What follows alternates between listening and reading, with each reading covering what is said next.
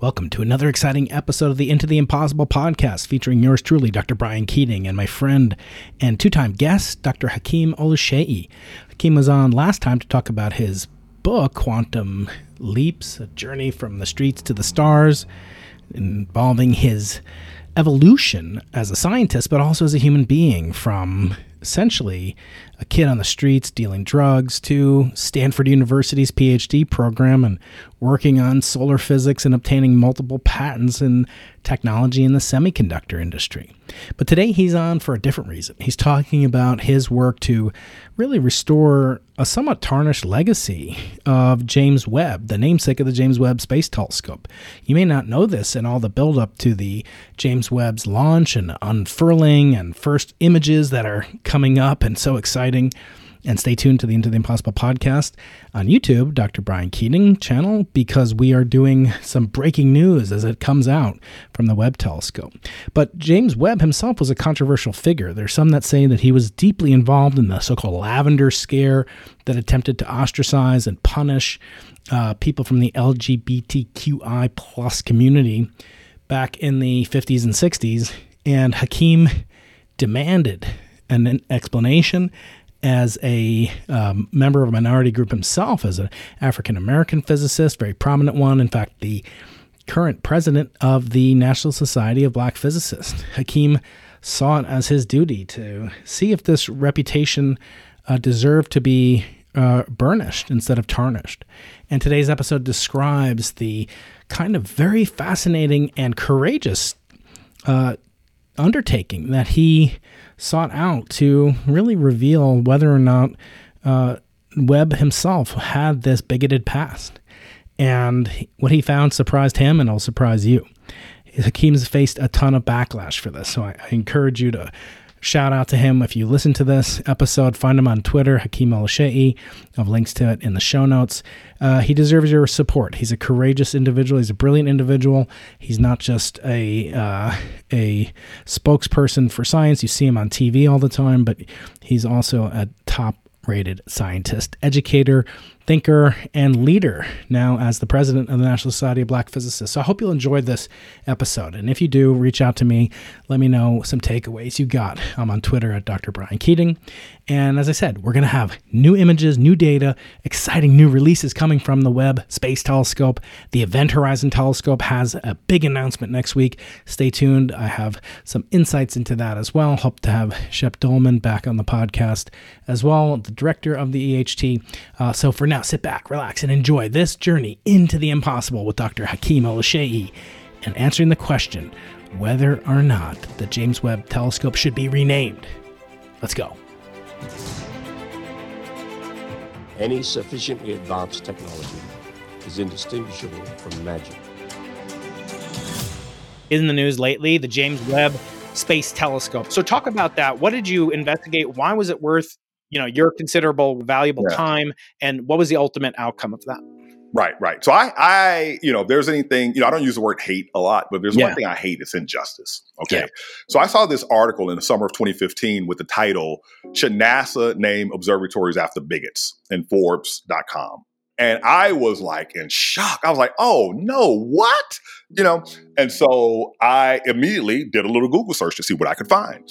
And the only thing I could find was an article that had been written five months earlier by David Savage in the Seattle newspaper, where a, a reader had a reader of his column had said, Hey, I looked at, at, at this James Webb Wikipedia page, and it looks like this dude was horrible, and they're naming a telescope after him, right? And so I'm like, oh man, it looks like it might be true.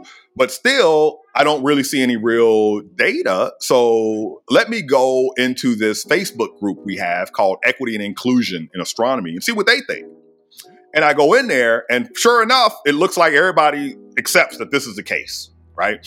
And there was a call in there. People were saying someone should confront NASA. Someone should confront NASA. Hmm. So guess what I did in 2016?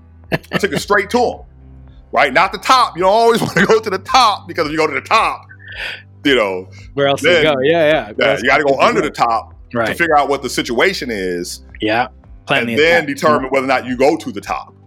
All right. So I I I, I approach an executive um, and approached the head of the telescope.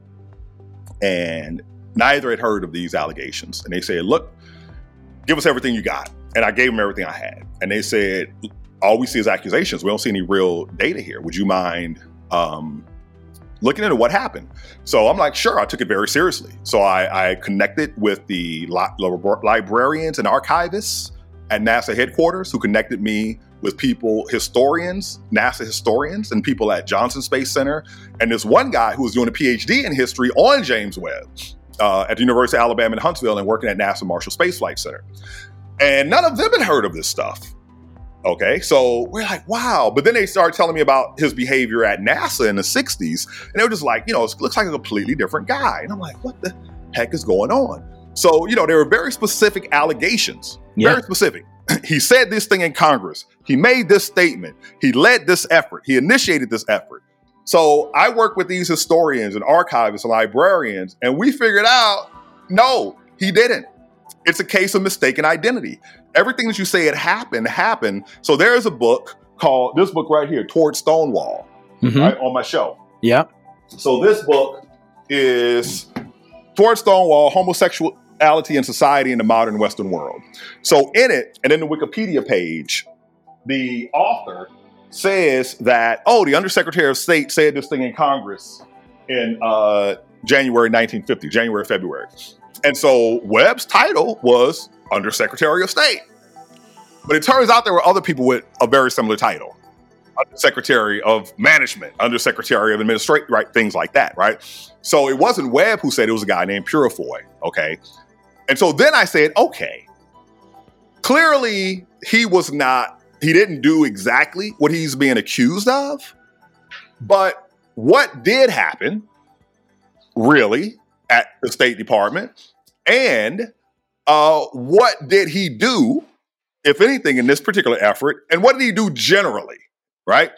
And I got the answers to all those questions, and I put it in the article. Okay, so the people who actually did this, right? So this thing called the Lavender Scare is real. All right, so here is how it unfolds uh, but anyway, here, here's what happens. You know the phrase "no good deed goes unpunished." So you know, me and my small team, we uncover. It, oh, this is great! It didn't happen. So here's how I think of it. You know how there's people wanting to pull down Confederate statues. Yeah. So imagine there's these rumors of this person. They're horrible. They, you know, murdered slave, enslaved people, and did this and the other, did that and the other. You know, and every African American in the community who, who walks by it is like, I hate that thing, right? Then some white dude in the community comes along and goes, you know what? I researched that guy.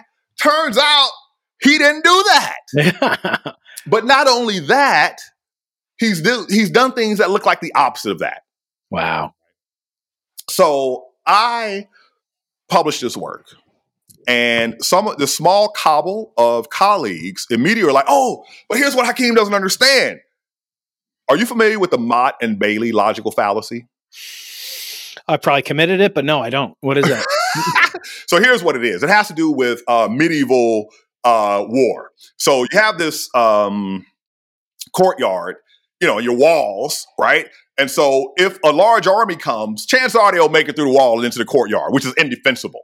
So they would retreat to the Motte, I think, which was like a tower on a hill, and these things can be impregnable, right? So the Motte and Bailey logical fallacy is you go out on something that doesn't make sense, right? It, has been proven false, and then, so you fall back to something that feels like it's easier to defend, but still treat it like it's the first thing right? So um, they're like, oh, he was in charge because, you know, he was the undersecretary of state, number two at the State Department.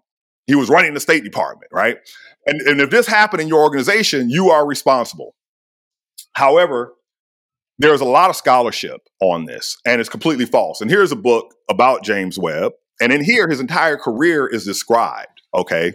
And so that is completely not true, that statement. So, anyway, what happens is I publish this article, and these uh, astronomers go on what can only be called a disinformation campaign. This is after the 2021 article, or yeah, when, I, I, wrote my article January 2021. Yeah. The next day, I'll have a link to that. Yeah. Yeah. They go on to Twitter. You know, they start, you know, saying, oh, you know, it's a case of he's complicit, right? Now, the word complicit didn't show up before my article. It was like he led these things, right. he said these things, he did these. Attributable, yeah. Yep, right. So now you've done your Motte Bailey switch. Yep. Okay. The, the important thing here is that they held now a set of new specific um, allegations, and they are based on the hole that I left in my article. All right. And I will tell you what that hole is. There is a place in there where I said the only thing that ties Webb to uh, these events is a memo from Carlisle Humelsine. I don't know what was the reason that he gave him this memo. It appears to be to bring him up to date on the situation of what they've been doing, but that's not what's important for this article right now. What's right, important yeah. is in that article, he gives the history of how this whole thing unfolded.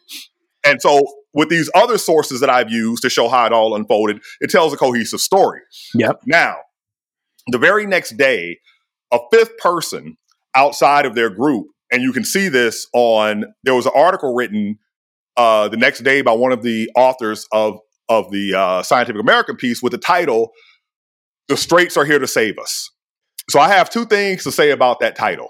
Number one, I've never publicly disclosed my sexuality. Right.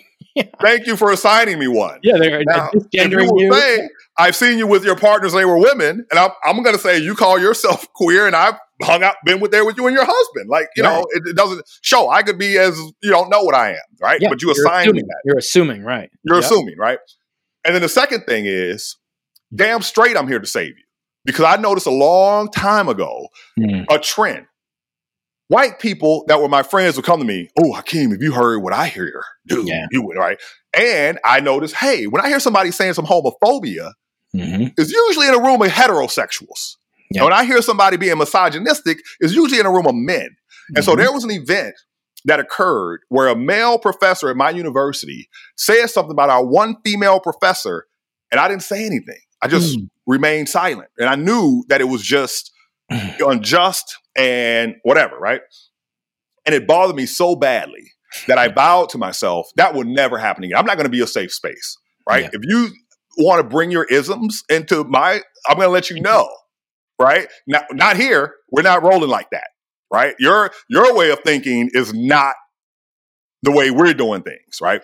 So yeah, I'm, I'm, I am here to save you. But anyway, the thing that they found that I did not find in the book, which is considered the sort of like uh, you know authoritative source by David K. Johnson called the Lavender Scare, he has a passage in there, and it's necessary to read it. So here are the actual memos from the Webb Truman meeting that occurred in ni- on June 22nd, 1950.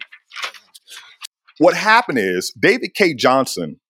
so he says, Undersecretary of State James Webb met to discuss how the Hoey Committee and the White House might, might quote unquote, work together on the homosexual investigation. Truman told the undersecretary, quote, he was sure we could find a proper basis for cooperation, unquote and agreed that Webb and two White House aides should meet with Ho- Hoey to establish a modus operandi. Mm. That's how he wrote it. Now, let me tell you what you get out of that. Number one, they met for the purpose of discussing the Hoey Committee. Number two, the statement uh, work together on a homosexual investigation, establish a modus operandi sounds like an open ended help us to design how we're going to do this. Yeah. Another day is here and you're ready for it. What to wear? Check. Breakfast, lunch, and dinner? Check. Planning for what's next and how to save for it? That's where Bank of America can help. For your financial to dos, Bank of America has experts ready to help get you closer to your goals. Get started at one of our local financial centers or 24 7 in our mobile banking app. Find a location near you at bankofamerica.com slash talk to us. What would you like the power to do? Mobile banking requires downloading the app and is only available for select devices. Message and data rates may apply. Bank of America and a member FDIC. So first thing is, if you look at his at the articles they put out and things, they hold up this meeting like he had a meeting with Truman.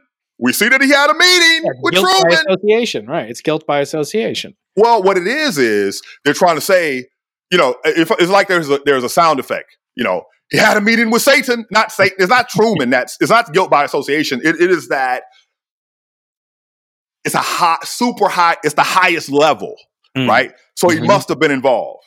But here's the thing: Truman and Webb met regularly since 1946. Webb ran an agency called the Bureau of Budget, and he worked. You know, you, you ever heard of this phrase, economic indicators, that they mm-hmm. use to? Yeah. Webb invented that. Oh wow! He was yeah at the Bureau oh, of the wow. Budget, and he and Truman were so close that Truman told the Secretary of State Dean Acheson when he got reelected, "We're putting Webb in as the second guy at the Department of State. You don't choose him; I'm choosing him." And Webb is like, "What? I don't have any foreign policy experience." He's like, "That's not what you're there for." Webb was what you would call like a bureaucrat nerd right? He's like, in our foreign relations, we need some organization and yada yada. And this is quoted in Powering Apollo. So Webb's job was about foreign relations and policy in a tough time, right? Now, here's the other thing. Now, let's look at the actual, what actually happened at meeting. They didn't meet to discuss the Committee or anything like that. They had their regular meeting. So the first topic they discussed was uh, Charles Spofford. And then, and then they discuss, uh, what else did they discuss? General Richard Marshall. And they discuss the state of the Vogeler case. And then what happens? Webb informs Truman, by the way, Senator Hoey asked me to talk with him, to bring a message to you and have a meeting with him. So here's what it actually says I informed the president that Senator Hoey had wished me to find out how the committee and the executive branch could work together on the homosexual investigation. You see, Hoey asked Webb, hey, can you see if the executive branch work was on a homosexual investigation? Very different from Truman and Webb conspired, right? Quote unquote, right? To right? Right. And he, the president, advised me to say to the senator that he was sure we could find a proper basis for cooperation. But we're not, we still haven't talked about what we're talking about cooperating on, right? And his and this is where it gets to it. He, again, President Truman, approved a suggestion that Mr. Murphy, White House counsel, Mr. Spingarn, the White House liaison to the Senate Hoey Committee, and I see Senator Hoey on Saturday not to discuss in modus operandi, to discuss the necessary problems involving this cooperation. Interesting. Very different. Yeah. What are those problems? It's in every document. Even uh, David K. Johnson talks about in the Lavender Scare. It's in the um, Humelsine memo. At every turn, the Senate was trying to get personnel files of the people who had been investigated for being a homosexual. Mm, mm-hmm. All right. And so the executive branch was resisting turning that over because it could be used as a political bludgeon. Right. Right. Mm-hmm. So let me tell you how things actually unfolded because the true complicitness is with American society. So what happens is John Peurifoy gives a Senate testimony in um, January of 1950, and they're pressing him, the senators, on people that have been kicked out of the Senate, excuse me, kicked out of the Department of State. Now, this is after they had uh, uh, uh, uh the is it is it I forget the guy's name, Blake or something like that. There's some person who was turning over documents to the Soviets hmm.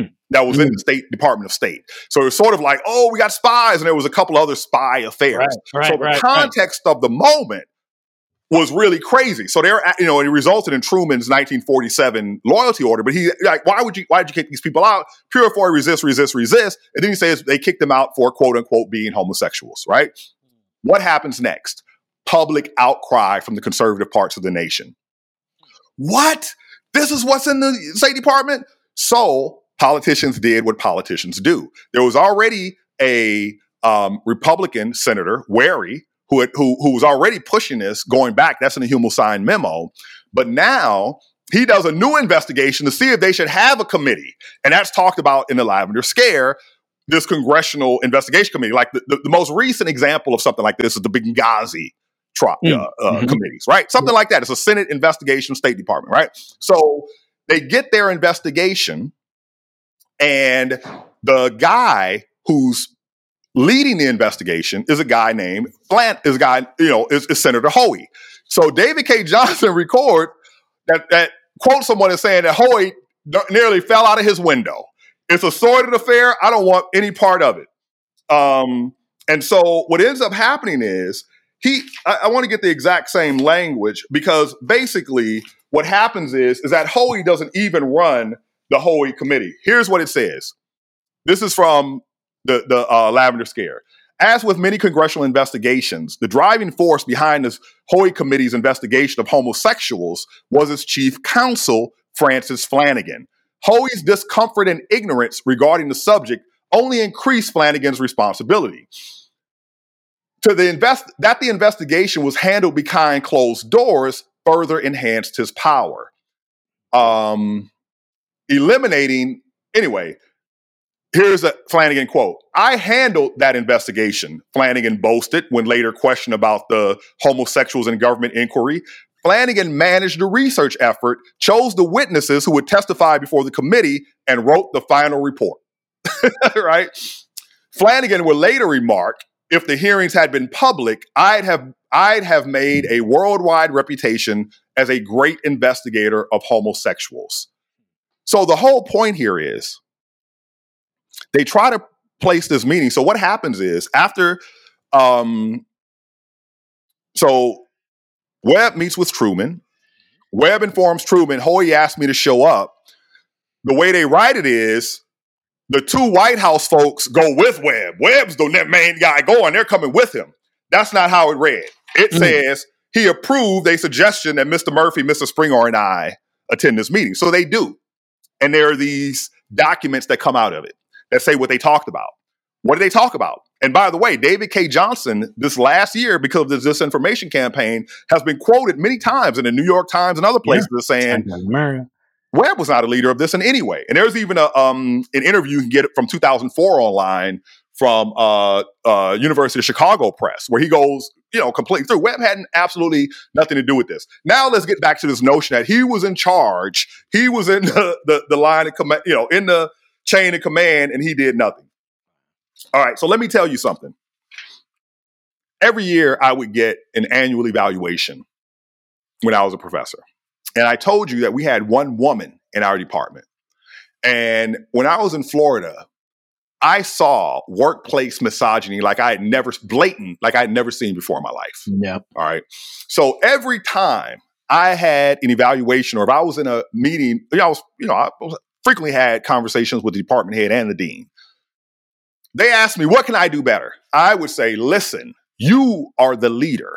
The leader determines the culture and leads the meeting. It's up to you to stop this. And they always, you know, uh, you know, right? But I spoke out about this every chance. Is there any record of me speaking out against it? Hmm. There's no record of that. No. No one would ever know, right? And here's the thing you can't do. You can't say, you know, I, I got seven black friends, right? To, to, to, show that you're not a racist. You can't say nobody. right? But there is proof against, uh, you know, it, it, so, so anyway, the point is, is that here is a quote from uh, Powering Apollo. Here's what it says. It's titled Losing Influence at State. So basically, the idea that I'm putting here is that number one, James Webb was not in charge of the State Department. Dean Acheson was. And as number two, you have only as much power as number one gives you. The seeds give, yeah. Yeah. And if you only have one job to do, you know, that's the job you're doing. So here's what it says. Um, because, anyway, while he participated of Webb in foreign policy discussions represented the department at ceremonial and social functions, and made certain decisions when Acheson was out of town, he was for the most part a supporting player, Webb. After his prominence and influence as budget director, Webb found the undersecretary's job constraining. As, quote unquote, number two, he had only the pieces of the action Acheson left him. And so it goes on to how he was into science and technology, and that's what he went into. But there's more, right? So um there we talked about Acheson style. Uh oh, but you know what? There's another statement in here. Webb had spent much time mending congressional fences. Adept with legislatures, le- legislators, he was the primary force at state in getting funds for vari- various programs the department supported. Even he, however, could do little to affect the gathering storm in Congress over loyalty security issues in the State Department. Webb was powerless in the State Department. He was po- he resigned his position because he was powerless, right? So what um uh ends up happening is here's another s- statement about the relationship between Webb and Acheson. All right. So uh, Webb was uh, looked at as being some sort of philosopher king because he was all into policy and bureaucracy and stuff. and so here's the, the quote No philosopher king would challenge Acheson's judgments. Webb's interests for organizational pur- purposes meshed with Acheson's for maintaining his own role as the dominant policymaker within the department Hmm. right? Yeah. You know, so they give like no context at all. And anyway, let's get back to the Hoey subcommittee. So, what comes out of the Hoey subcommittee? So, the one document that's known to history is a document that Himmelstein gave to Webb. And Himmelstein is definitely one of the bad actors in this. So oh, as is Peurifoy, as is Flanagan, as is Wherry, as is the Democratic Senator Hill from Alabama, who joined with Senator Wherry from Republican from Nebraska to make it a bipartisan congressional effort backed by the American public, the conservative American public, right? So what happens?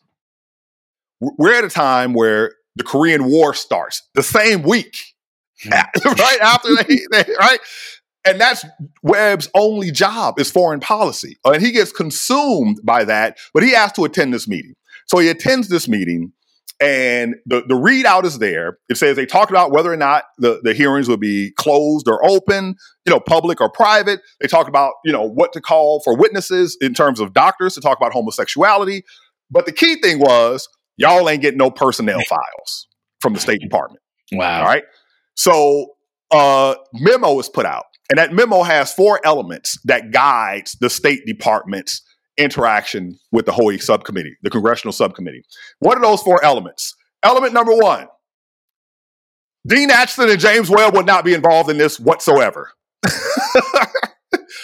they will only be informed of major events, and even then, only when necessary. Item two, to the extent, uh, oh, and by the way, Himmelstein will handle everything.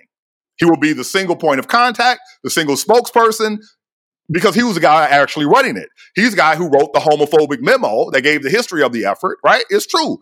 Webb was a carrier and brought that memo over. But, you know, he, he had nothing to, to, you know, he was doing a political job that had nothing to do with the actual effort, right? So the second thing is, the second element is to the extent that uh, Himmelstein needs advisement, we're creating this five uh, person committee, and here's who those people are. Item number three, we will share some statistics with you. Item number four, you will get no personnel files. And that's it. Webb's gone. Hmm. So think about this. Think about this. You're doing this job. A guy has to, is running a committee, a Senate committee to do something that he doesn't want to do.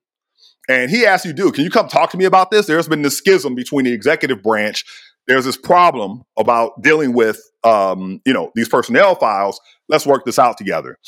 He attends that one meeting and 70 years later people say you initiated it. You ran it. You were a homophobe. You know it, it's it's crazy. It's Yeah. insane. and it, just keeps it keeps perpetuating and they just cite each other. I'm, I'm reading an article yeah. uh, from nature magazine uh, Yeah, last year late last year. article. Yeah and it was uh, the, oh well the critics say this and critics say this that he was uh, influential and he could have he could have uh, uh, been a part of that but i don't think it makes him the right choice this uh, rolf danner an astronomer at the well JPL. listen man what they're everything they've said is 100% false. He had a meeting with truman. He regularly had meetings with truman. He supported the Hoey committee? No he didn't He attended a single meeting that Hoey requested that he attend, and then he sent a document, a memo. The agreement was, "I will not be involved in this at all." Then they say, "Yeah, but you were there and you didn't speak out." Really? How do you know that? Right. So right. my And thing is like this. an echo So- chamber. So Right. this is the first time I'm speaking on this, except for this one CNN thing I did. And Mhm. the reason why is I waited until NASA made their decision. Yeah. Okay.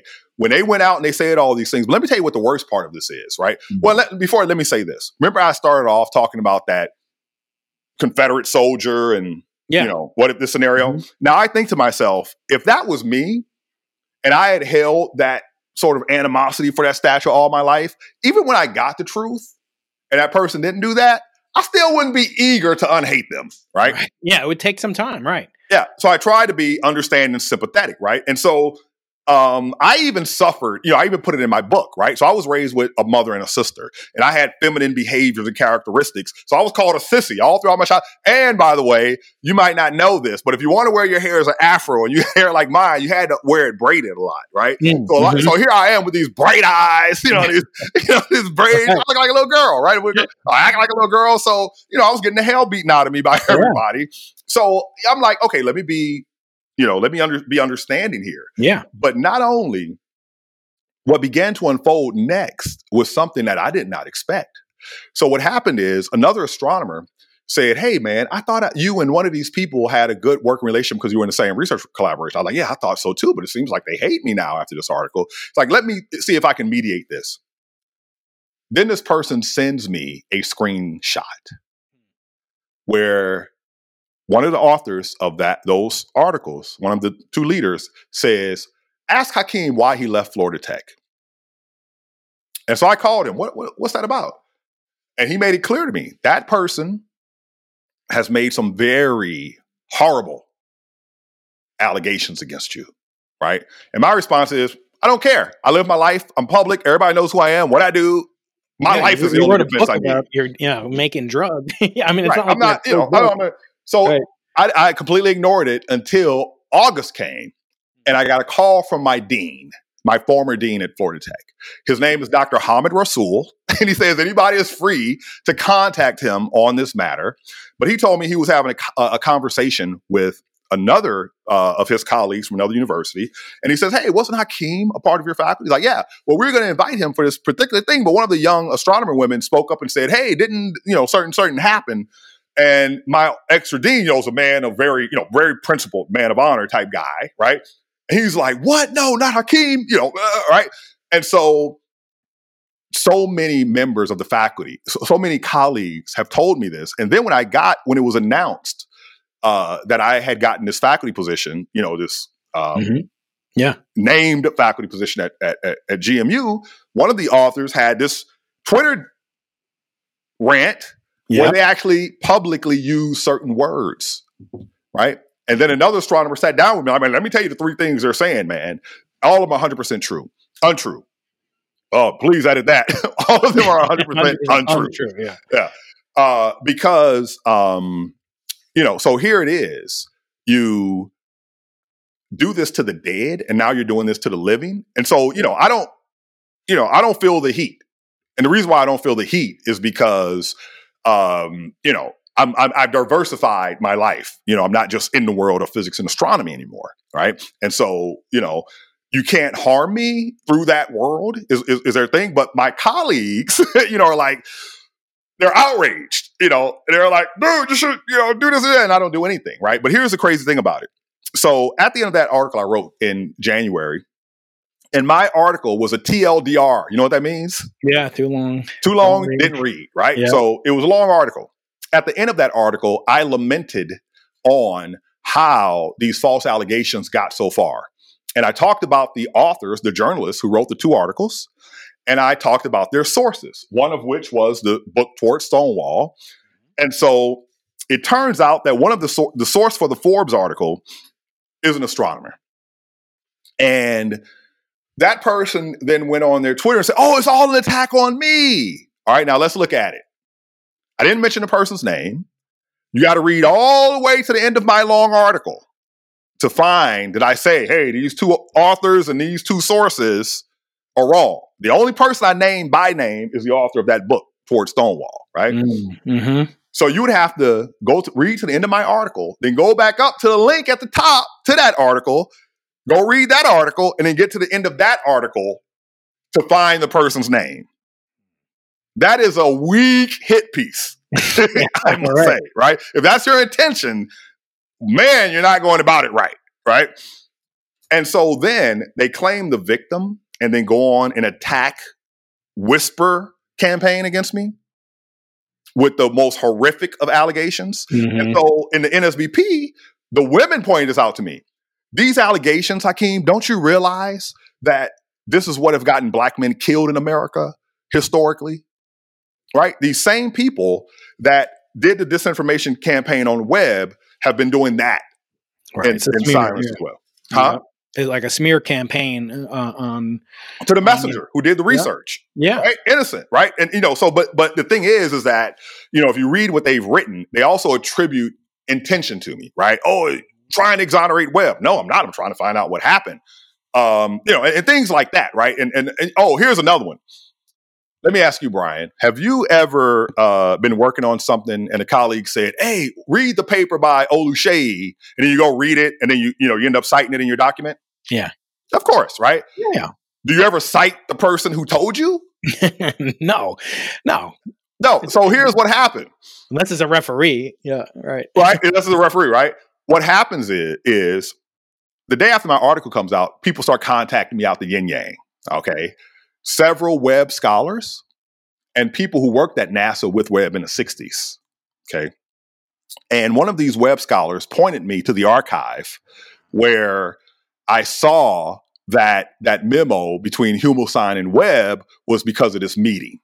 All right. I didn't yet have these documents from the National Archive of the meeting. Um, but uh, um, so this person also told me, hey, don't tell anyone that uh, I gave you this because they tried to pressure me in the past. And I could find no evidence to support that. I don't want them on my back again. So what do they do? When they write their article about the, the Straights, you know, are here to save us. That's right. yeah, they say, well, look at what Hakeem did. We tweeted the archive location, and then he went and changed his article and didn't cite us for telling him what a primary resource is. I'm like, you should only do it from primary resource, and I didn't do it, get it from you anyway. I got it from this other person, right? Um, and so it's really crazy. And if you look, you know, and, and so you know, it, it's so insane that they that they you know create a lot of narratives that are false. For what purpose? Is it to drive to discover the truth and uncover the truth about the situation because I'm thinking, whoo, you know, the Confederate statue guy actually wasn't a Confederate. Yay. And not only that, we got a lot of evidence that they did great stuff, right? To me, which meant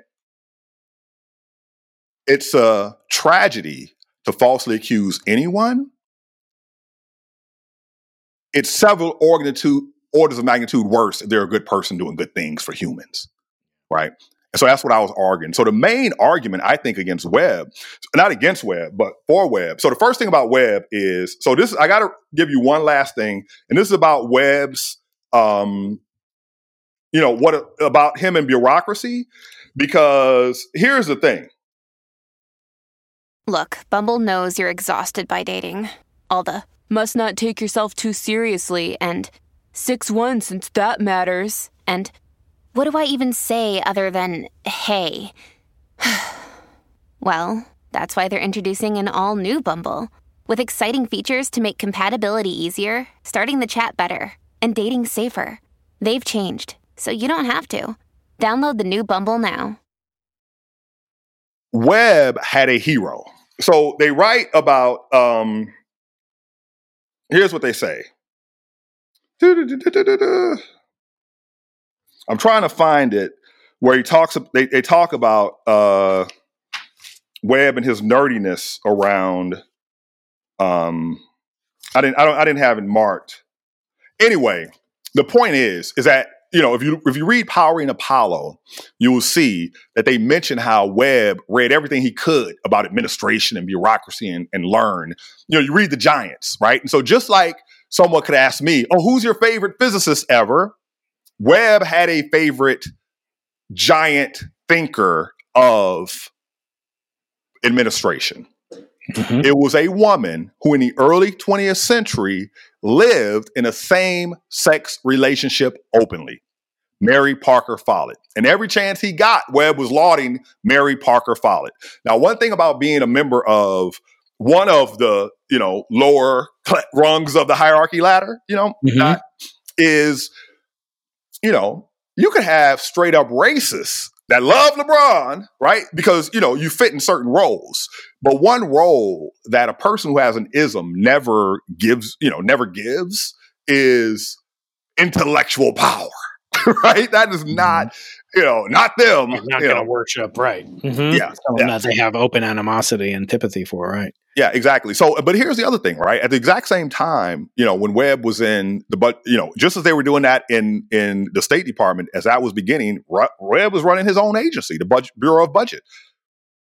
Shouldn't he have been doing that there if he was doing it in state, right? When he have, you know, so so anyway, there's so much to it. So so I know that was just like a bud, but I, I have another article uh, to fill all the holes and show the reality of it in its full context. And it is a complete unnecessary wrong that has been done. Substantiated by an independent, you know, NASA research committee that that also looked into this. Uh, his his, you know, whether or not it could be problematic or whether or not he well, could be. Nothing that actually. So so here's the other thing about that. Uh, another thing that's funny about how it, uh, if you look at those articles, especially the, the, the first ones, they're like, "Hey, but he's not even a historian. Don't listen to him. Here's a real historian. Here's what they said." But then you go out as an astronomer and do this campaign, right? right. Like, listen to me about history. I'm right. a non-historian. Don't listen to that non-historian. Um, and, but here's the thing: I didn't do it alone. I did it with a guy getting a PhD I did it with NASA historians, archivists, and journalists. I mean, not journalists, librarians. And they said this to me. They're like, Hakeem, we're so glad you're involved in this. We don't want to be publicly recognized because we see this like the moon landing, right? There's nothing we can do to convince the um, conspiracy nuts that, uh, you know, it's real.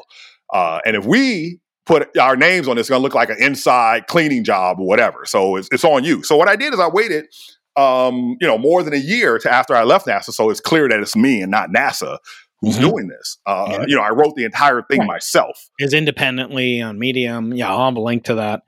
Um, well, you know, it, t- it, takes a tremendous amount of courage, and that's not really surprising to me. But ra- based on, I knew it was a no-win. Yeah, yeah, right. But I mean, the right thing to do. So you know, and you gave the the right analogy. I mean, I'm Jewish. If I had, if there was some, you know, uh, test, you know, something that was testimony to uh, some some you know Nazi or or something like. that. I'm not comparing the two, but but still to think about that, uh, I would have certainly a lot of misguided feelings if it turned out that I was also a member. You know, if I was in charge of of at least revealing or didn't reveal something true that was inconvenient or uncomfortable, and then later, uh, you know, condemn for doing that because the narrative that people want to believe. Um, anyway, we, we talked a lot about yeah. this almost an hour. Yeah, so, but let me let me say one last thing. Yeah, yeah, Overwhelmingly, the response from the community has been positive. This yes. small group of people are savvy, smart, media savvy. They did what they did and drove a you know a, a large m- movement. But uh, within physics and astronomy, people were like, "Great job." Yeah. Yeah, yeah. No, and, that, and that's true. And of course, the telescope was not renamed. It was it was discussed, and uh, and you know, after a thorough investigation by NASA, they decided not to do it. It has now been renamed, but you know, you'll still see these, uh, you know, kind of contentions out there, and they're always you know kind of uncontested necessarily, and don't have the thoroughness of research that you have, and and you know that that that's their prerogative. That people have other things they want to do with their life. I wonder if the family of James Webb has been in touch with you or anybody. Absolutely, else? we're close yeah. now. In oh, fact they uh there was going to be an event when uh the first date december 15th well not the first date but you yeah, know the, right december 15th and so they wrote to me and they were like yeah man you know nasa gave us a couple of tickets to a, attend this event at goddard and we asked them for a third ticket for you to come with us. Um we're we're family now in a, in a way right? But so many people reached out to me not just the webb family they're like why would you do this dude? Right you know who, mm-hmm. you know who are you? I'm like look to be honest with you I got nothing in it. I could care less about yeah. Webb. What right. I care about is the fact that people are looking at, you know, I, I, imagine what it would be like if, uh, you know, David Duke, and every day I got to hear that the David Duke Observatory, David Duke, you know, that would drive me crazy, right? So I mm-hmm. knew that members of the community were yeah. feeling some way every time they had to hear this name, you know, and so right. I was going to do one thing or the other. Like, to be honest with you, you know, I, I know that I don't know until I know. But mm-hmm. if I had a bias going in, it was assumption that it was real, it was true. Yeah. Yeah. Right. right. And I was going to be like, I've shown you what he did. Now get him out of here. you know, seems plausible, right? But yeah, what exactly. happened? What I discovered was the opposite of that. And, and what, what, what am I going to do? I'm going to be like, okay, this is great, right? Because now we no longer have this one way or the other. We're getting rid of the problem, right? Yeah, yeah. And, and it's yeah. not, you know. And so it, it, it, what, what? I mean, to me, man, really, you know, someone said this on on Twitter. Uh, uh, uh it, it's it's really like professional misconduct in a way to incite the community mm-hmm. around a lie and then to you know do a whisper smear campaign against really them. affect people yeah you know and and yeah it's it's no i always you know i always say when there's internecine fighting you know between uh, say with jews fighting against jews yeah. i always say like we have enough problems with the rest of the world like hating on us why why, why do we have to hate on each other right like, and nobody cares really right like one of the things that i i saw for example you know there was two black scholars um, Michael Eric Dyson and mm-hmm. um, what's the dude's name? Cornel West. Cornel right? West. Yeah, yeah. And they had these wrote these long essays attacking each other, and I'm like, dude, nobody cares. Y'all care, but you know, it's kind of like, you know, I'm going to write a long essay and put it out to the public so everybody can be a part oh, of this. Nobody it may cares. be tweeted. Yes, I may tweet it. Oh no. Yeah, man. nobody cares, right? Uh, nobody cares. So I'm not, you know, I'm just continuing on my path, doing what I do, right? Well, I also look at these people, you know, in the black community, in the in the homosexual community, lesbian, gay, bisexual, however you want to call it, and I and I find you know I do a lot of interviews. It happens to be I have a lot of African. I think I've had more African American scientists on this yeah. podcast than any podcast I'm aware of. I'm just and I'm not like proud of it. I'm not saying it, oh pat me on the back. I'm such a good white ally. I, I think that's demeaning. Actually, I think you know the day you need me as an ally, you know, like you're doing just fine. You know, and and, mm. and I, no, I, maybe, I, do, I do need you as an ally. right? I, am like, but, but, I'm not supporting yeah. you because I'm not your ally because you're black. I'm your ally because right. you're you're an impressive individual. You're yeah, a human yeah. being who's accomplished a tremendous amount, right, who has merit, right. who has uh, yeah. who has courage, and those are the rarest qualities that came. And I do feel like you know it, it's it's funny because I was like walking around with my son on a walk. We take a walk with one of my kids, and I was like, I'm talking to a guy today, and his name's Hakeem. What do you think that means? And he's like, hmm, let me think about that. Does it mean smart? And I said, hmm, let me think about wow. that. Why why would it mean smart? And he goes, because in Hebrew, the mm. word hacham Hakim means, means mm. wise man. And wow. I was like, that is great. He didn't say, oh, he's Muslim or, or he's Arab. No, he just wow. said he's a wise man. I thought yeah, that was so yeah. cool. And that's what I want to be associated with. So what I, I use, I call it Keating's razor, you know, of, about Occam's razor. So I'll put out these, you know, I'll have interviews with people that are controversial. I'll have people on the right, on the left, and then I'll have interviews with, and I'll get condemnation when I have someone on the right on, but then I'll have an interview with a lesbian, you know, a bisexual, gay, transgender, queer, you know, black woman, say, yeah. you know, that's happened multiple times, yeah. and, and there'll be no love. There'll be no like, oh, thank you for being an right. you know, whatever. Yeah. They use that, and I'm just like, how come you give me so much crap you know, when right, if I have right. on somebody you don't like and you associate guilt by association, when I have on somebody who is in a community that you're treasuring, that you're wanting to support, yeah. you show me no love. I mean, yeah. I don't. So now I, I, don't let that go to my head anymore. I don't let yeah, the criticism go to my man, go to my complainers, man. I mean, you know, the thing, you know, people. There's a variety. You know, I, I of course we. I, wrote a plane in 1999 when I was in Silicon Valley to to um, Heathrow from San Francisco. Yeah, and I was sitting next to an accountant from for, for Johnson and Johnson. And this man found accounting fascinating, and he talked to me about it. Mm-hmm. And found astronomy, astrophysics, what I was doing, not interesting at all. Yeah, boring. That's how I found accounting accounting discussion, right? and I'm like, it's that's, that's such an interesting thing that humans are like that. You know, we have yeah. this variety, and so you know, I, I realize that. And so, like for me, for example, you know, I'm of the type of you know, it's hard to find me complaining. You know, I'm like, let's take action on this. I'm not gonna. Right you know, I, I just find, you know, that uh you know, so so the point is that we're in a a um situation now where people are empowered to speak out. They have a voice maybe for the first time. Yeah. And I think that when you get a voice, you know, well, the first thing I think that there shouldn't be a single approach to any problem. All right. Yeah. So, you know, there's a reason why you have the good cop, bad cop, you know, and things like that, right? Exactly. So I think that having a variety of approaches approaches is the definite thing that you should do. Uh, but if you are going to, um, yeah, I, I don't know, man. It, it's just frustrating to me. Yeah. When you know, I, I feel like people have the best of intentions, mm-hmm. and you know they they want to do right, but then sometimes you know you find yourself doing the wrong, even though you, you really want to do right. You know. Yeah. I mean, I, I just I don't. Yeah, my rule is I don't judge people on their intentions. I judge Yeah. them based on their actions. yeah, and yeah, you know, yeah. you can have good intentions all you like, but Right, but if right, you're not, right. you know, if you're not really kind of creating good in life, and I'm a behaviorist, I, I believe that, you know Mm. your actions speak louder than your words, and his words are cheap, and especially in the era of social media, it's like it can get Oh, amplified. And I mean, remember Mark Twain said in 1890s, you know, the a lie can make it around the world, you know, uh, Oh, yeah. twice before a truth even gets Right. its pants on. But And there's now, that other statement, which is a lie don't live long. Right. Yeah, there's a parable in, in Judaism where, where a man slanders a rabbi. There's a name for it, and it's one of the greatest sins there is called lashon hara. Uh, He slanders a rabbi, and then he feels bad about it. But in slander, he's telling the truth. He's not lying about the rabbi. He's just he's telling a, a rumor, gossip. And then he goes to the rabbi and he says, "I feel so bad about it. How can I make amends?" And the rabbi says, "Very simple. Go get a a feather pillow." Guy's like, "What the heck? All right, I'll get a feather pillow." He goes, um, uh, "Here's your feather pillow. What am I done? No. Uh, go ahead and cut it open." Oh, all right, I'll cut it open. So he cuts it open, and the feathers start blowing away. And and the and the rabbi says, "Okay, you're almost done. Now just go out and get all the feathers back." And the point being, it's like you can't like I always say to my, you know, words are like toothpaste. You know, once Yeah. you use it, you can't take it back. yeah. And so, yeah. you know, for me, this this whole episode, it's depressing, it's demoralizing in Yeah. a certain way. It's also hopeful because people like you do exist that can kind of blow the whistle for truth Yeah. and set the record straight, even when you start off maybe not even inclined to take that tack from the very beginning. So-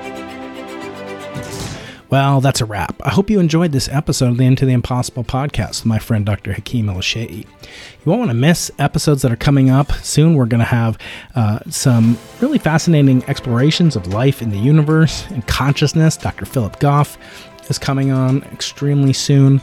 We had an interview with Richard Powers, winner of the Pulitzer Prize.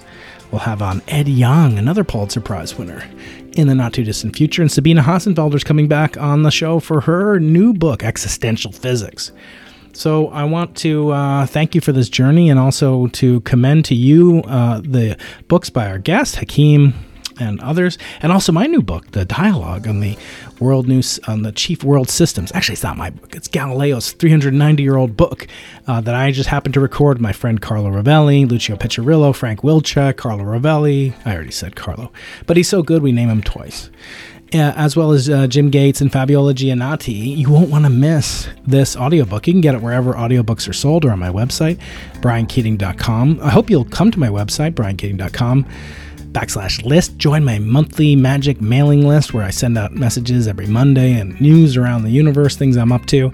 And I hope you'll also leave a review or rating. You can do a rating on Spotify, on Audible, but you can also leave a review on iTunes. And I thought I'd read one to you that I received recently from someone whose name is Like a Mist.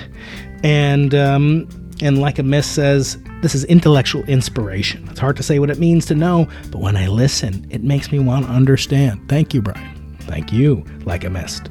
Another listener, Sokuhi, Sokuhi, says never boring and never repetitive. I used to listen to a wide range of science podcasts. Over time, most became boring, repetitive, and uninteresting. Brian's Into the Impossible podcast is a glowing exception. I love his guests and his ability to elicit insights that never stop. You'll never stop learning and listening when you listen to this podcast. Thank you very much, everybody. I wish you would do the same. You can find it on iTunes. Just go on your Apple Podcast app and look for my name, leave a review, uh, give it an asterism, five stars, no fewer, uh, like some members of my family do. But we'll leave that out for now. So for now, I hope that you are doing well, enjoying uh, this mid spring season, and I can't wait to bring to you the upcoming great guest on the Into the Impossible podcast. So for now, I hope you have a magical week. Until next time, this is yours truly, Brian Keating, signing out for the Into the Impossible podcast.